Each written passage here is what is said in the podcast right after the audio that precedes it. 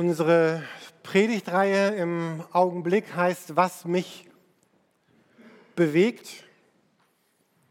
Wir drei Pastoren waren aufgefordert, einmal persönlich darüber zu sprechen, was uns gerade bewegt oder bewegt hat in diesem Jahr. Es sollte nicht unbedingt eine klassische, abgerundete Predigt sein, sondern ein paar Gedanken, Eindrücke in das, gerade unser Leben ausmacht. Und so möchte ich gerne euch auch Anteil geben an so ein paar persönlichen Dingen, die mich im letzten Jahr bewegt haben.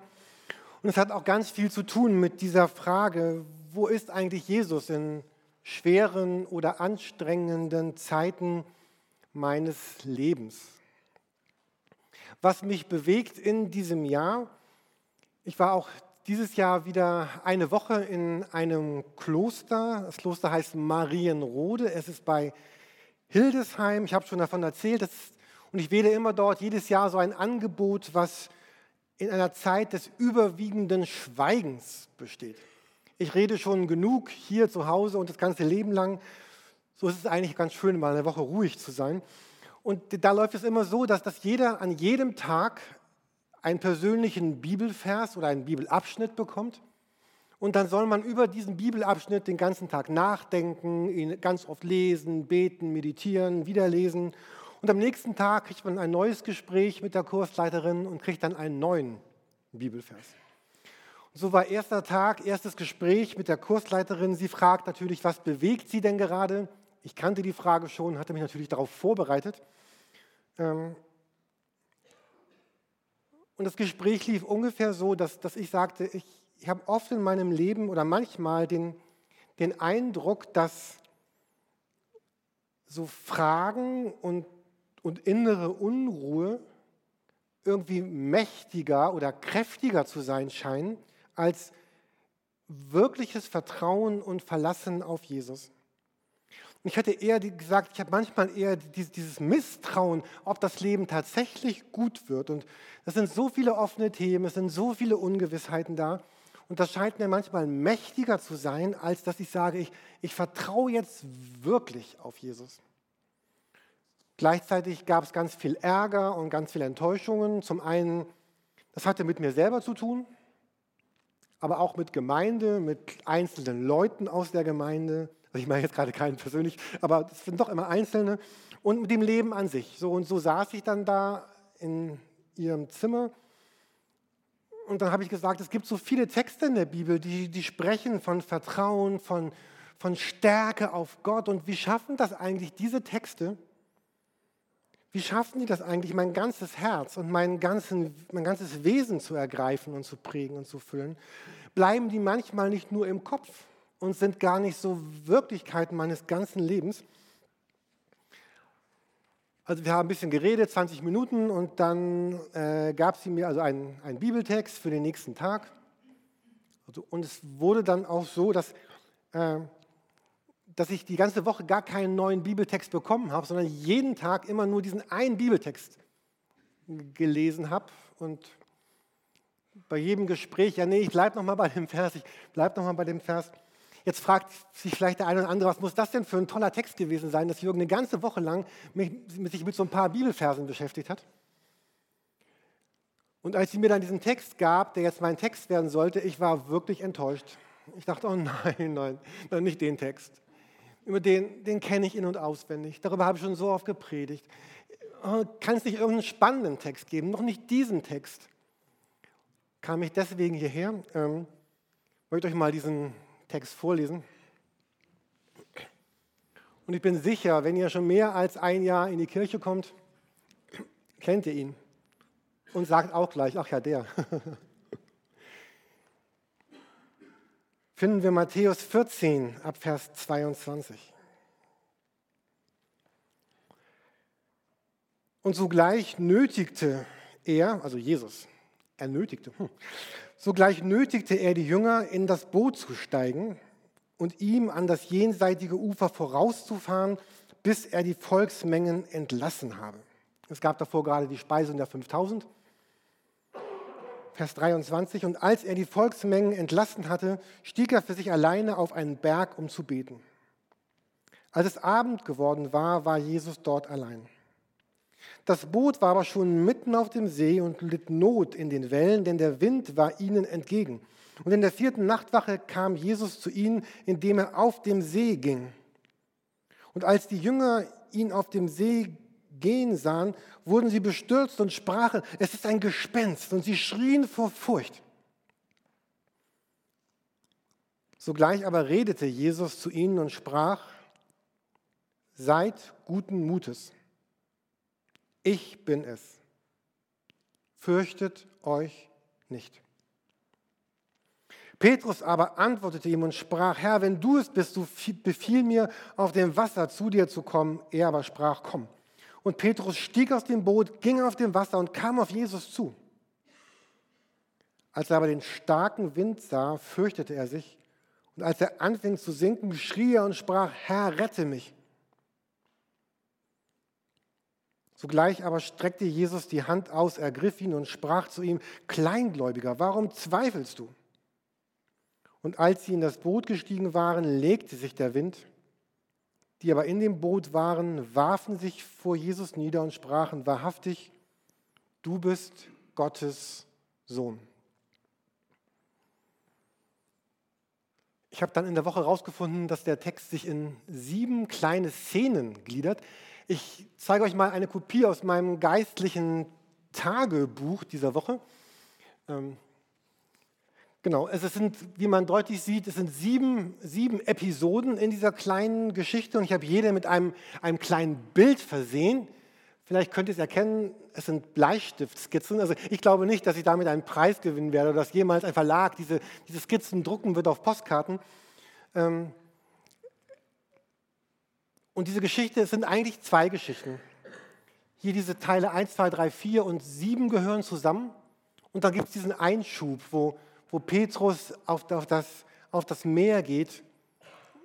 Und über diesen Teil möchte ich heute nicht reden, sondern über das andere drumherum. Ähm, okay, die nächste Seite, da ist mein tolles Bild ein bisschen größer. Genau. Also es beginnt mit der ersten Szene. Die Jünger im Boot. Vers 22. Sogleich nötigte er die Jünger, in das Boot zu steigen und ihm an das jenseitige Ufer vorauszufahren, bis er die Volksmengen entlassen hatte. Also es war ein riesengroßer Event. 5000 Leute wurden gespeist, bekamen Essen und jetzt setzt Jesus seine Leute in ein Boot. Und das heißt nicht, er sagt, ach, geht doch mal ins Boot, sondern er nötigte sie, er, er drängte sie, er schickte sie. Und ich kann mir vorstellen, wie sie gesagt haben, das ist doch völlig unsinnig. Warum, wozu soll das gut sein? Warum können wir nicht bis zum Ende bleiben? Wie kommst du hinterher, Jesus? Und wo treffen wir uns wieder?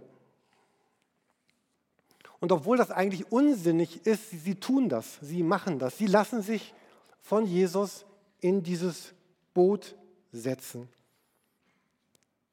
Sie sagen, auf dein Wort hin, Jesus, gehe ich in dieses Boot.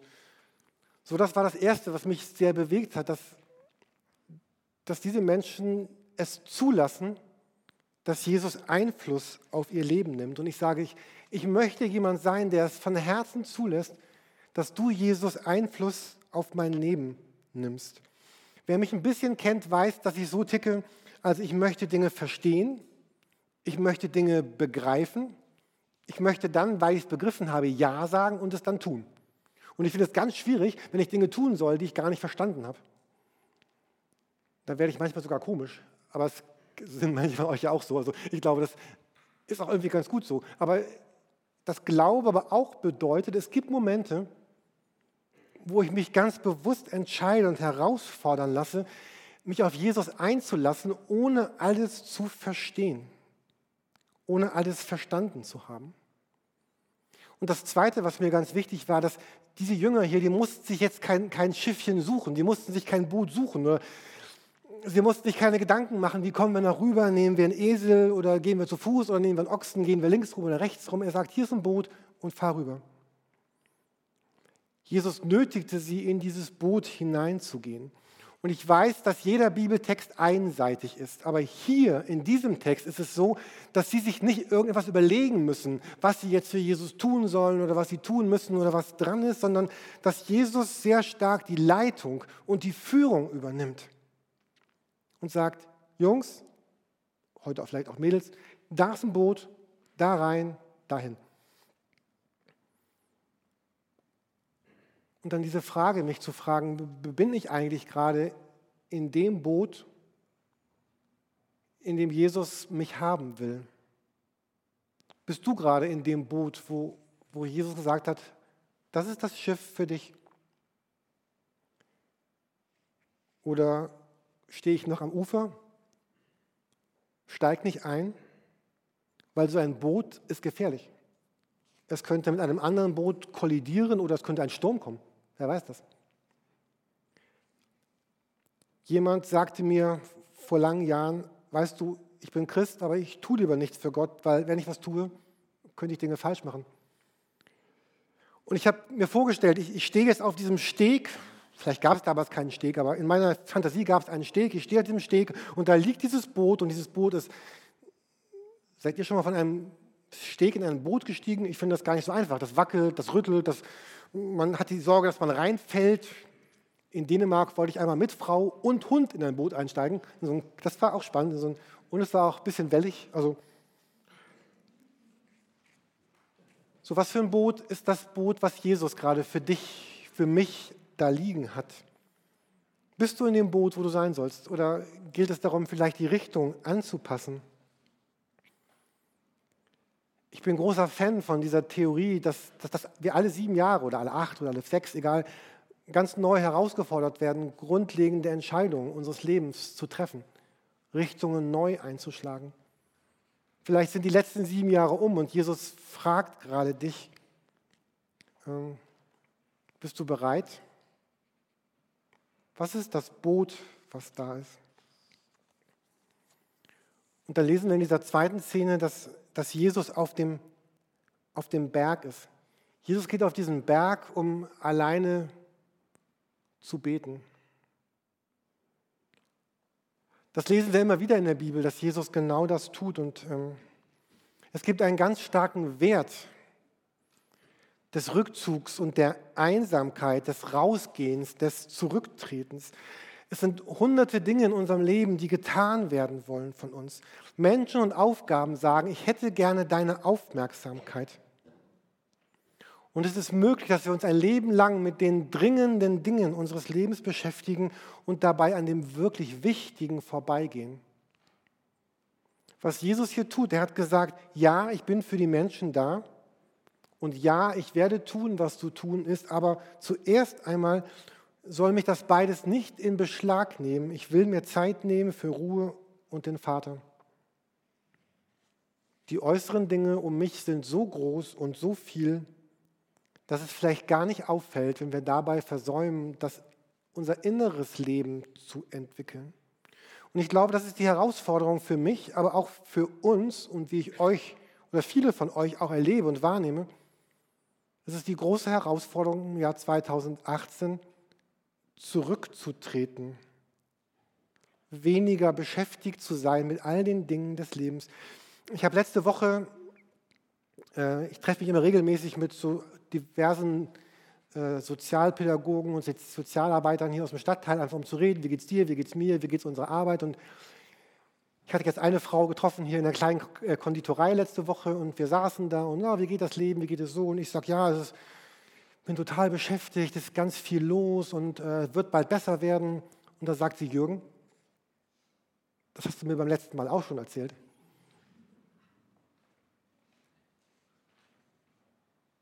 Und ich fand das eher beschämend, dass ich sage, oh ja, äh, ich bin hier der Pastor, wir den nächsten Sonntag darüber reden, dass wir Ruhe und Besinnung in unserem Leben brauchen. Und diese Sozialarbeiterin sagt mir, wie ist es denn mit dir, Jürgen? Ähm, Kennt ihr dieses Denken, dass wir manchmal sagen, wenn ich alle dringenden und alle notwendigen Dinge des Lebens erledigt habe und einen aufgeräumten Schreibtisch habe und all das, dann dann werde ich mir Zeit nehmen und mich ganz intensiv damit beschäftigen, was, was Jesus möchte und was wirklich wichtig ist. Aber es wird niemals, es wird niemals den Augenblick geben, dass dein Schreibtisch aufgeräumt ist, dass du nichts zu tun hast, dass nicht irgendwelche Autoreifen zu wechseln sind oder eine Steuererklärung zu machen ist oder irgendeine App runterzuladen oder irgendeinen Film zu gucken. Es wird nie aufhören. Und es wäre einfach dramatisch, wenn wir am Ende unseres Lebens sagen, ich habe mein Leben gelebt mit all den dringlichen und tollen Dingen, aber habe das Wichtige meines Lebens eigentlich versäumt. Wie gesagt, ich rede ja von meinen Eindrücken im Kloster, kann mir aber gut vorstellen, dass einige von euch diese Eindrücke vielleicht, vielleicht teilen. Und dann hier die dritte Szene, Boot in Not, Wind entgegen.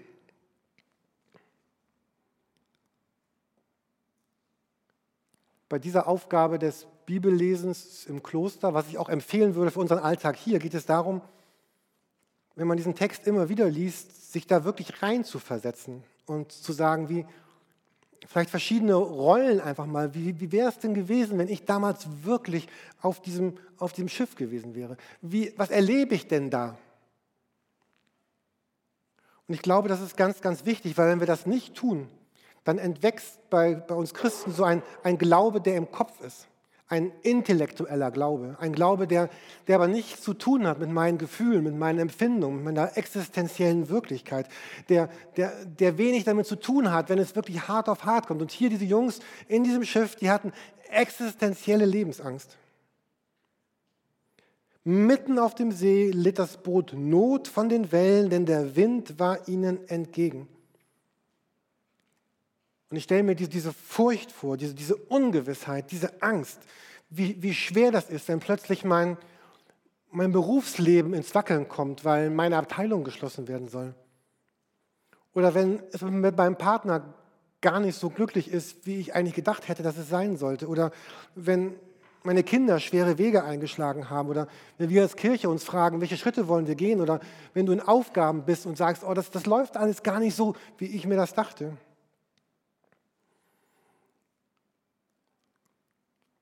Und was mir einfach ganz wichtig war in diesem Text, das zur Erinnerung, warum sind sie in diesem Boot?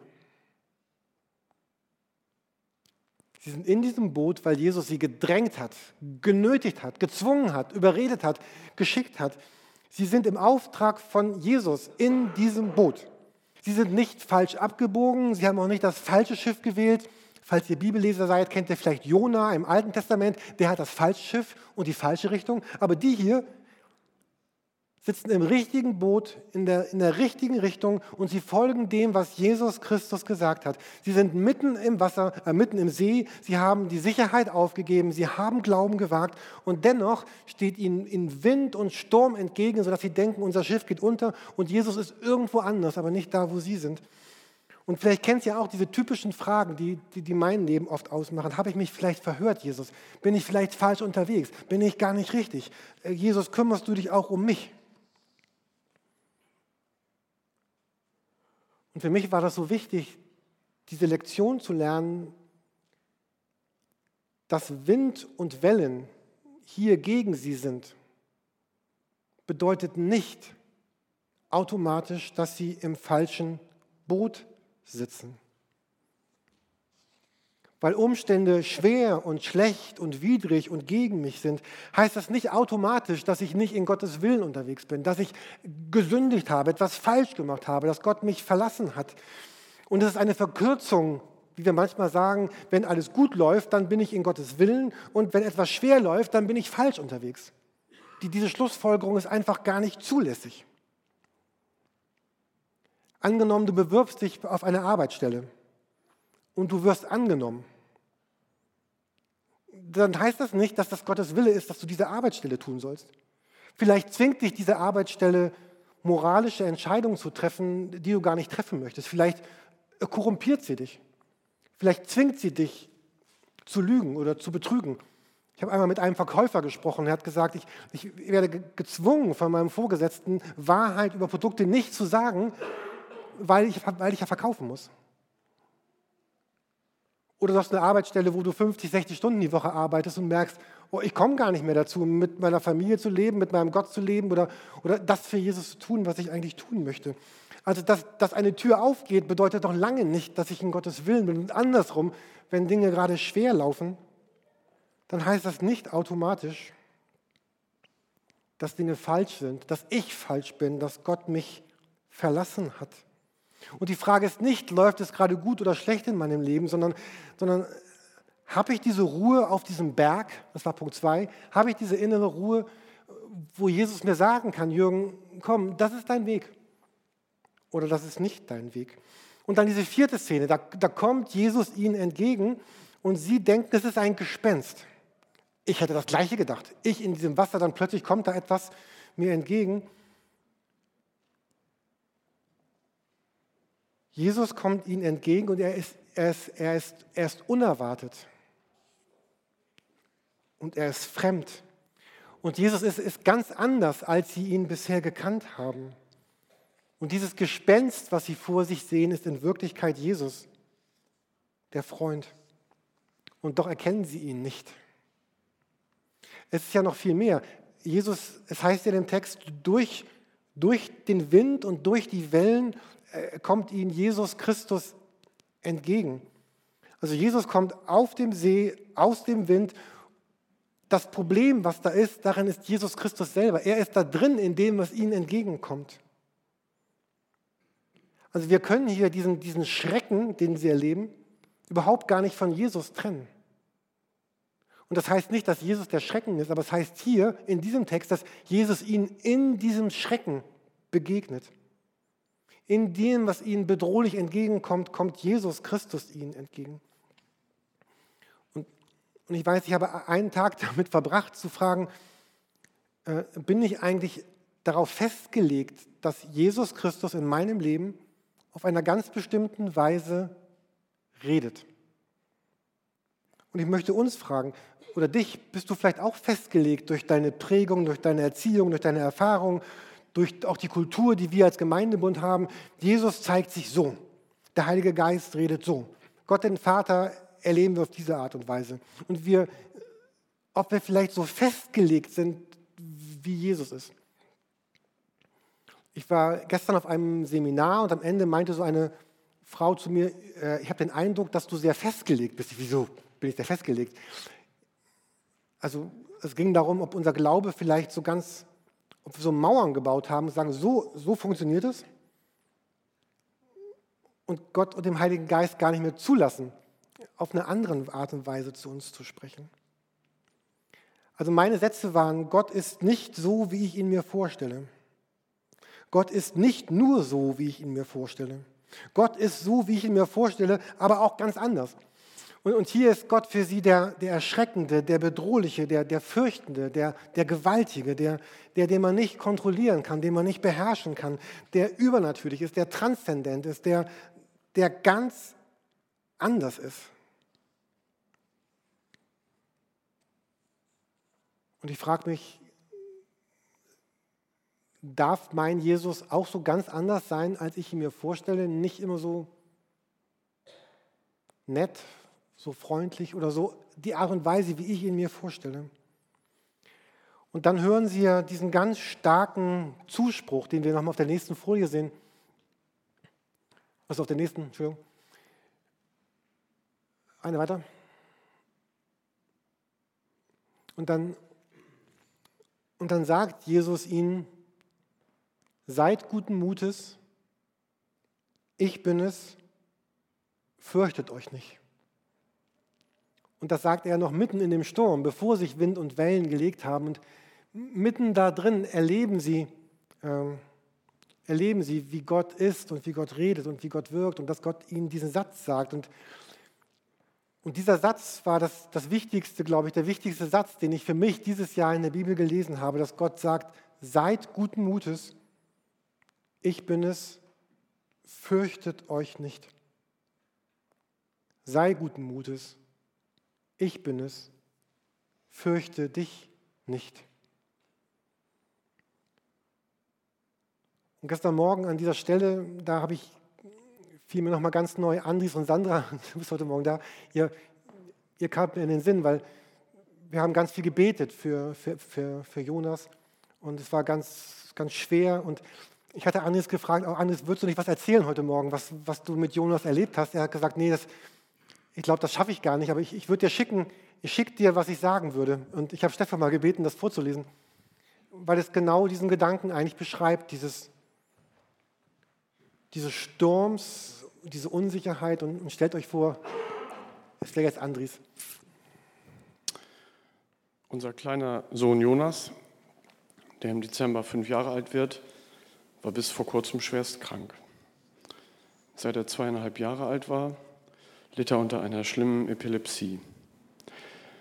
Er hatte bis zu 15 Anfälle täglich, blieb geistig stehen und konnte kein Wort mehr sprechen. Er wirkte jahrelang wie von einem Dämonen geplagtes Kind. Es war bis zu diesem Sommer die schlimmste Zeit in meinem Leben. Ich habe viel geweint und war kaum in der Lage, meinen Alltag zu schaffen. Bezüglich Gott kam dann eine Phase der Verzweiflung, dann die Wut und dann die Trauer. Dann stand ich innerlich auf und machte mich auf, Suche, auf, die Suche nach Menschen, die stark im Gebet sind, da ich schwach war und nicht mehr beten konnte. Durch diese Gebete erlebte ich eine neue, nie zuvor gefühlte Nähe zu Gott, die immer mehr an Tiefe gewann. Mit Jonas ging es trotzdem erst einmal nicht weiter und es ging ihm zeitweise auch schlechter. Ich erlebte zwar, dass Gott da ist, aber die große Traurigkeit über meinen Sohn blieb. Vor einigen Monaten legte uns Gott ans Herzen, dass Jonas eine spezielle, sehr radikale Fastenkur machen soll. Er darf für mindestens zwei Jahre fast keine Kohlenhydrate essen. Die Leiterin des Epilepsiezentrums unterstützte uns auf diesem Weg und erklärte uns, dass diese Art von Diät bereits in der Bibel erwähnt und praktiziert wurde. Also fingen wir damit an. Dann nach zwei Monaten geschah es plötzlich, dass Jonas morgens aufwachte und seit diesem Tag keinen einzigen epileptischen Anfall mehr hatte. Er ist durch Gottes Eingreifen und Wegweisung ein befreites und fröhliches Kind geworden und auch seine autistischen Seiten verschwinden immer mehr. Das Schönste ist, dass er jetzt sogar zu sprechen begonnen hat ähm, wie wir nach, äh, und wir nach über zwei Jahren seine Stimme wieder hören konnten.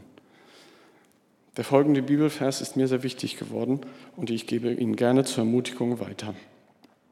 Steht im 1. Petrus Kapitel 1, die Verse 6 bis 9. Darüber freut euch von ganzem Herzen, auch wenn ihr jetzt für eine kurze Zeit auf manche Proben gestellt werdet und viele leiden müsst. So wird sich euer Glaube bewähren und sich als wertvoller und beständiger erweisen als pures Gold, das im Feuer gereinigt wurde. Lob, Ruhm und Ehre werdet ihr dann an dem Tag empfangen, an dem Christus für alle sichtbar kommt. Ihr habt ihn nie gesehen und liebt ihn doch. Ihr glaubt an ihn, obwohl ihr ihn auch jetzt nicht sehen könnt. Und eure Freude ist herrlich, ja grenzenlos, denn ihr wisst, dass ihr das Ziel eures Glaubens erreichen werdet, die Rettung für alle Ewigkeit.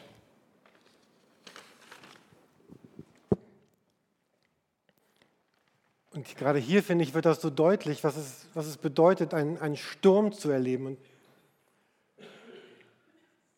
und ich selber konnte das manchmal gar nicht aushalten,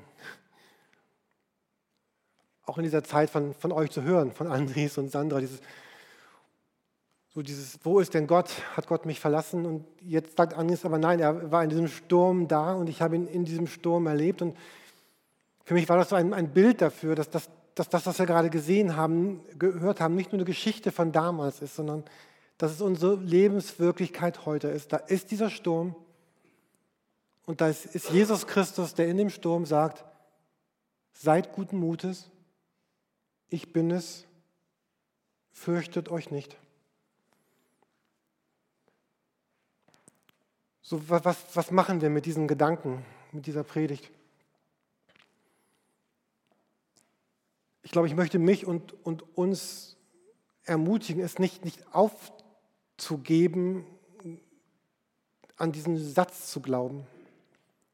Seid guten Mutes, ich bin es, fürchtet euch nicht.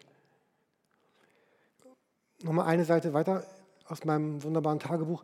Ähm, ich weiß, kann man nicht lesen, aber ihr seht, es gibt eine linke und eine rechte Seite.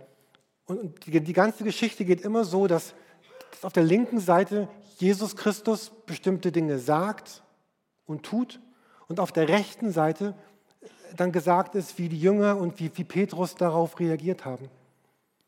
Und das ist so ein, so ein Bild für, für den Glauben. Jesus schickt sie los und die Jünger gehen in das Boot und machen sich auf den Weg. Der Wind kommt, Jesus kommt auf sie zu. Sie, sie erschrecken sich und sie drücken dieses Erschrecken aus. Jesus sagt etwas und Petrus sagt, wenn du es bist, dann komme ich. Dann geht er, dann, dann singt er, dann rettet ihn Jesus, dann Glaube ist so eine, ist so dieses Bewegen auf dieser Schlangenlinie zwischen dem Zuspruch und der, der, der Aufforderung und dem, was Jesus Christus sagt und dass, dass ich reagiere. Und ich stelle mir vor, wenn an einer Stelle die, die Jünger oder Petrus auf der rechten Seite einfach, einfach nicht reagiert hätten, sich nicht darauf eingelassen hätten, dann wäre all das gar nicht so passiert. Und so ist unser Glaube immer wieder ein Einlassen auf das, was Jesus Christus mir sagt. Das letzte Bild bitte. Jetzt mit ein bisschen mehr Sonne. Nochmal diesen Vers. Seid guten Mutes, ich bin es, fürchtet euch nicht. Und ich muss mich fragen, wie, wie gelingt es denn, denn, diesen Satz mitzunehmen in den Alltag? Wie wird es dir gelingen, diesen Zuspruch mitzunehmen in den Alltag? Ich habe mir diesen Satz auf verschiedene Karten geschrieben. Ich habe mir so ein kleines Messingkreuz gekauft, wo genau dieser Spruch drauf ist, aber dieses Kreuz leider verloren. Also falls ihr es findet, das ist meins. Ähm, vielleicht macht es Sinn, dass manche machen das, dass sie so einen Satz verbinden mit einer Geste. Also also, dass man dann die Hand aufs Herz legt und sagt, sei guten Mutes, ich bin es, fürchte dich nicht. Oder du legst deine Hand auf dein Bein und erinnerst dich daran, ja. Also irgendwie, dass du es mitnehmen kannst in den, in den Alltag und dass es nicht eine, nur eine Wahrheit der Bibel ist und nicht, nicht eine Wirklichkeit ist. Ich singe immer wieder gerne ein Lied. Könnt ihr mir kurz helfen, dieses Lied zu singen? Ich habe dich vorher gefragt, weil ich wollte es nicht alleine vorsingen. Das war mir doch ein bisschen zu unangenehm. Ähm, vielleicht immer wieder dieses, dieses Lied zu singen. Auf der zweiten Seite des ausgeteilten Blattes äh, findet ihr den Text zum Mitnehmen oder auch hier vorne. So ein Lied, was von dieser Entscheidung trifft, dass in diesem Sturm Jesus mir entgegenkommt. Können wir einmal das Lied singen und dann würde ich noch einen letzten Satz sagen. Ja?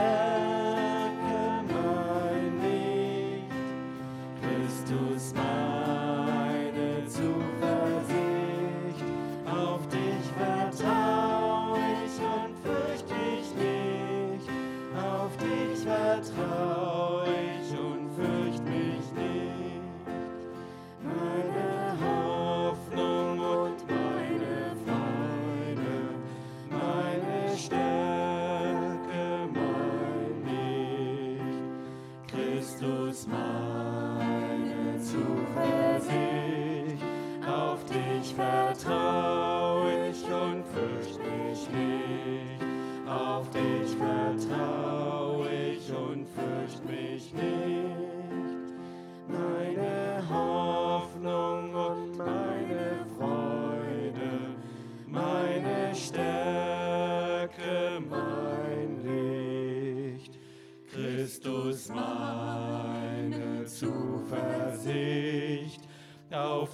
Vertrau ich und fürcht mich nicht. Auf dich vertrau ich und fürcht mich nicht.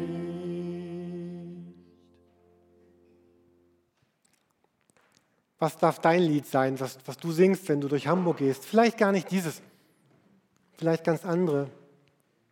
Aber was darf dich daran erinnern, dass, dass Jesus sagt, sei guten Mutes, ich bin es, fürchte dich nicht. Das ist die Mitte dessen, was, was mein Glauben ausmacht, dass Jesus sagt, ich bin es. Ich verstehe vieles nicht. Ich bin gespannt über viele Dinge, die sich entwickeln werden. Ich irre oft. Manchmal bin ich unruhig. Manchmal bin ich auch stark. Aber immer ist es er, der sagt, Jürgen, sei guten Mutes. Ich bin es. Fürchte dich nicht. Ich möchte euch einladen, euch, euch persönlich mit dieser Predigt zu beschäftigen. Ihr habt beim Reinkommen ein, ein DIN A5-Blatt bekommen.